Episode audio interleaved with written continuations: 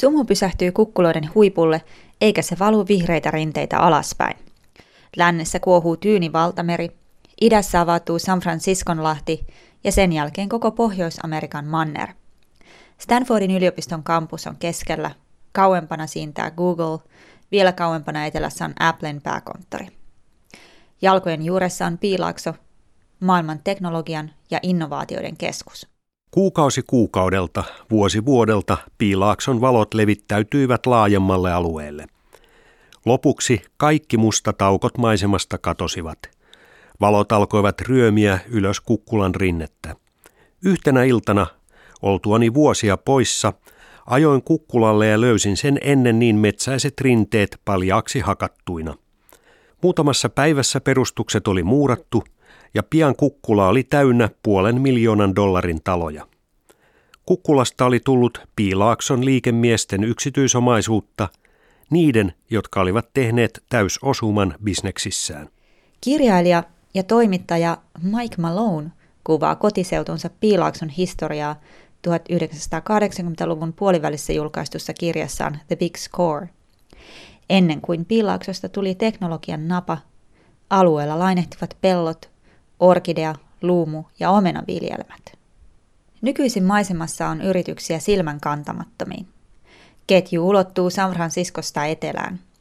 On Piilakson suuria, historiallisia yhtiöitä kuten HP, Intel ja Cisco Systems, internetajan vanhuksia kuten Google, Yahoo ja eBay sekä digiajan junioreja kuten Twitter, Facebook ja Foursquare. Sitten on lukemattomia pieniä kasvuyrityksiä, joista emme vielä tiedä mitään.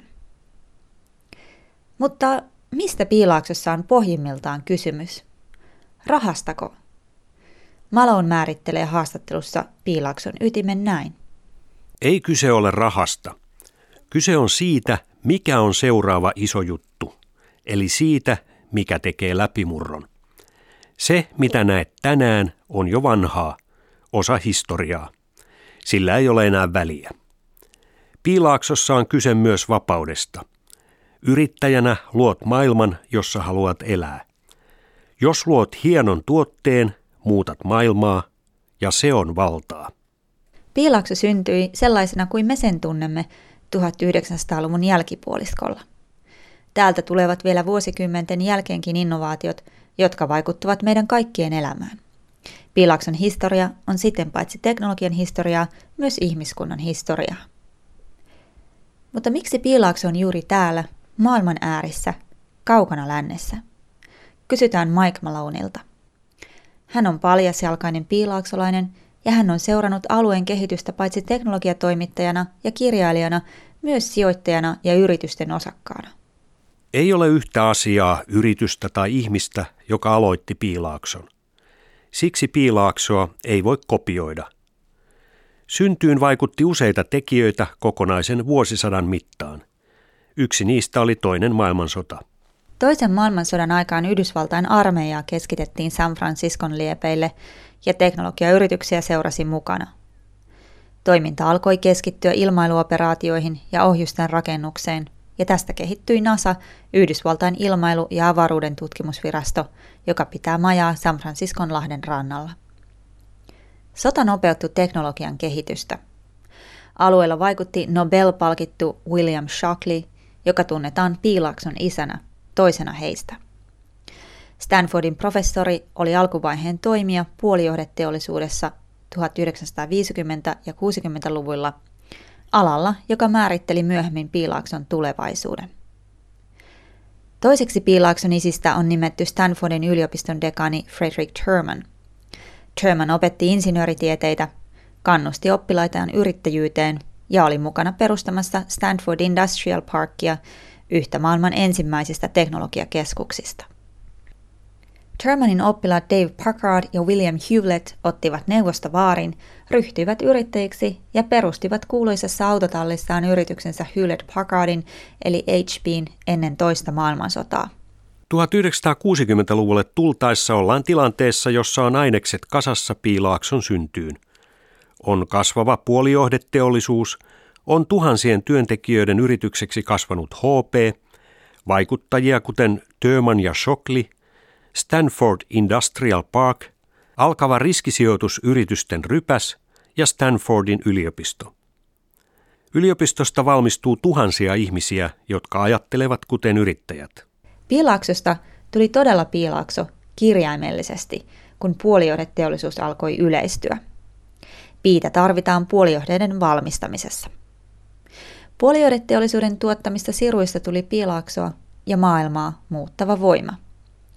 Aluetta kutsuttiin lehdistössä piilaaksoksi ensimmäistä kertaa 1970-luvulla, mutta vielä 1980-luvun alussa esimerkiksi The New York Times käytti ilmaisua lainausmerkeissä. Kaikki alkaa siruista. Siru laitetaan erilaisiin laatikoihin tekemään erilaisia tehtäviä. Yksi laatikko on PC-tietokone, toinen laatikko on tarkoitettu videopelien pelaamiseen. Laatikoista tulee tehokkaampia, koska siruista tulee koko ajan tehokkaampia, halvempia ja pienempiä. Intel, yksi Piilaakson tärkeimmistä pelaajista, laittoi sirun laatikkoon ja syntyi mikroprosessori, PC-tietokoneen ydin. Aluksi rakennettiin tietokoneita, taskulaskimia, myöhemmin niitä tietoteknisiä laitteita, joita käytämme nykyisin päivittäin. Intel puski maailmalle koko ajan tehokkaampia siruja. Intelin perustajajäsen Gordon Moore kehitti Moren Line, joka kuvaa sirujen ja samalla muun teknologian kehittymistä. Tehot kaksinkertaistuvat tietyin väliajoin. Mooren laki määrittelee modernin maailman. Kun siruista tulee tehokkaampia, siitä syntyy uusia mahdollisuuksia, joihin älykkäät yrittäjät tarttuvat. Seuraava kysymys on, mitä haluamme sirujen tekevän? Esimerkiksi Apple oli kiinnostunut muistista, Adobe kuvien käsittelystä. Tietokoneohjelmia kehitettiin erilaisiin tarkoituksiin ja syntyi ohjelmistoteollisuus. Samalla kyky siirtää dataa erilaisten laatikoiden välillä kehittyi ja tietokoneet alkoivat puhua toisilleen. Kuvaan astui myös DARPA, Yhdysvaltain puolustusvoimien tutkimuslaitos. Syntyi ARPANET, internetin edeltäjä, jota kehitettiin muun muassa SRIssa Stanford Research Instituteissa. Internet alkoi puskea esiin ja 1990-luvulla tultiin kiinnostavaan tilanteeseen. Siruista tuli todella älykkäitä. PC-tietokoneet olivat tehokkaita ja verkkoyhteydet nopeutuivat. Kuka tahansa voi laittaa pystyyn verkkosivun omalta tietokoneeltaan ja vieläpä määritellä nimen tuolle sivulle. Yhtäkkiä internetissä on miljoonia verkkosivuja. Moni yritys sai alkunsa tästä. On Oracle, joka alkoi luoda valtavia tietokantoja, ja Kisko, joka rakensi varusteita, joilla verkkoa voitiin pitää yllä. Ihmiset alkoivat luoda sisältöä verkkoon.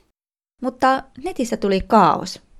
Kun käyttäjä meni johonkin osoitteeseen, takaisin oli vaikea päästä, koska edellistä osoitetta ei muistanut millään. Internet tarvitsi siis järjestystä. Sitä ylläpitämään syntyi Netscape, internet-selain, jonka avulla internetistä tuli helppokäyttöinen väline. Samalla Piilakson syntyi yrityksiä, joiden tavoite oli tehdä netin käytöstä mukava kokemus. Yksi näistä oli Yahoo, jonka perustajat Jerry Young ja David Philo opiskelivat Stanfordissa. Yahoo loi portaalin, jonne ihmiset tulivat etsimään tietoa Yahoon esittelemästä tarjonnasta. Pari muutakin internetin järjestyshalusta opiskeli Stanfordissa Sergey Brin ja Larry Page. Heidän lähestymistapansa oli toinen kuin Yahoo. He tarjosivat palvelun, jossa ihmiset voivat hakea asioita internetistä. Palvelu etsii halutun tiedon ja tuo sen ihmiselle sen sijaan, että internetin käyttäjän täytyy seikkailla tiedon perässä. Syntyi Google. Tuohon aikaan oli muitakin hakukoneita, mutta niissä valtaa pitivät mainostajat – se, joka maksoi eniten, näkyi parhaiten hakutuloksissa. Moni ennusti, että internet sortuisi, koska se oli niin suosittu. Mutta siitä tulikin vain vahvempi ja tehokkaampi. Tietokoneyhtiöistä tuli internetyhtiöitä.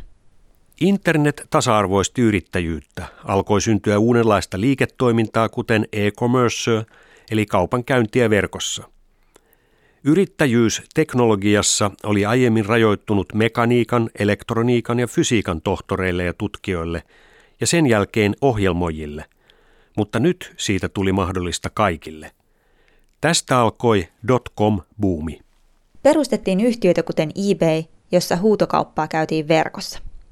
Tällaista liiketoimintaa pystyi laajentamaan nopeasti yli maantieteellisten rajojen. Syntyi nopeita menestystarinoita ja yrittäjiä ja riskirahaa alkoi virata laaksoon ennen kuulemattoman paljon ja nopeasti. Tämä hetki 1990-luvulla tuntui oudolta. Yhtäkkiä kuka tahansa pystyi perustamaan oman yrityksen. Sijoituksia oli helppo saada. Täällä perustettiin 10 000 yritystä alle kahdessa vuodessa. Laakso oli maailman kuumin paikka. Maailman huomio oli keskittynyt tänne. Malone sanoo, ettei dotcom-boomilta voinut välttyä Laaksossa. Lentokoneiden kyljissä mainostettiin dotcom-yrityksiä. Kun menit ravintolaan, ruokalistaan oli painettu dotcom-yrityksen nimi. San Franciscon lahdella seilaavat laivat kantoivat kyljissään mainoksia. Radiot mainostivat ja moottoriteillä ajavissa rekoissa oli mainoksia. Teknologiasta ja bisneksestä kirjoittavat lehdet olivat paksuja kuin kirjat, ja juttuja piti tilata lisää sitä mukaan kuin mainossivujen määrä kasvoi. Malon kuvailee. 90-luvun lopulle tultaessa kävi ilmi, etteivät yritykset pystyneet tuottamaan voittoa ja sijoitukset menettivät arvonsa. Internetkupla puhkesi. Televisioyhtiöt ja lehdet lähtivät piilaaksosta. Laakso hiljeni. Maailma ajatteli, että internet on ohi lopussa, vähän niin kuin kultaryntäys aikanaan. Mutta ei hei, ei laakso sammunut. Isot yhtiöt kuten Intel, HP ja Apple selviytyivät vaikeuksistaan. 2000-luvun alkupuolella Piilaakson kahviloissa alkoi näkyä muutaman hengen tiimejä, jotka istuivat kannettaviensa äärellä. Seuraavan sukupolven yhtiöt syntyivät. Yrityksen perustaminen on halpaa, koska sovelluksia voi rakentaa muutaman ihmisen voimin. Tämä jälleen tasa-arvoisti mahdollisuuksia yrittää. Malone sanoi. Yritysten liiketoimintamallit perustuivat usein ilmaisuuteen, kuten Googlellakin. Tarjoa jokin hyödyllinen juttu ilmaiseksi ja tee rahaa jollakin muulla. Oli Web 2.0-yritysten aika, Facebookin, LinkedInin ja Twitterin. Sovellusmarkkinat kasvoivat, Applen luoma ekosysteemi App Storeneen ja iTuneseineen palloitti maailmaa. Nyt kilpaillaan ruutujen valtiudesta. Kuka saa tabletin, älypuhelimen, television ja kannettavan valtaansa, mistä alustasta tulee suosituin, Googlen Androidista tai jostakin muusta. Jos mahdollista, tahti piilaaksossa on vain kiihtynyt. Hän ennustaa uutta noususykliä, uutta buumia. Pääomasijoittajat haluavat taas sijoittaa. Nyt on hyvä aika olla laaksossa. Mutta piilaakso ei ole vain teknologiaa, päivänpaistetta ja riskirahaa. Harvoin laaksosta kerrotaan tarinan toista puolta. Tarinaa niistä ihmisistä, jotka paiskivat töitä liukihihnojen äärellä puolijohdeteollisuudessa pienillä palkoilla ja vaarallisissa työolosuhteissa. Tämä joukko asuttaa Piilaakson lähiöitä, kuten paloalton itäosaa, joka kärsii jengiväkivallasta, varkauksista ja pahoinpitelyistä. Menestyksestä maksetaan myös toisenlaista hintaa. Moni laaksolainen paiskii ympäripyöreä päivää, ihmissuhteet kärsivät ja työtä tehdään jopa lääkkeiden voimin. Vapauden sijaan ihmiset jäävät kiinni unelmaansa materiaalisesta menestyksestä, kuten rahasta. Malone sanoo, että moni lähtee laaksosta pettyneenä. Takana on konkurssi tai muu epäonnistuminen. Mutta silti moni palaa, koska palaaja tietää, että piilaaksossa voi olla mukana siinä, joka on se seuraava iso juttu. Seuraava täysosuma. Täällä on aina ollut nopea vaihtuvuus yrityksissä ja ihmisissä. Ja haluamme sitä. Se on osa laaksoa.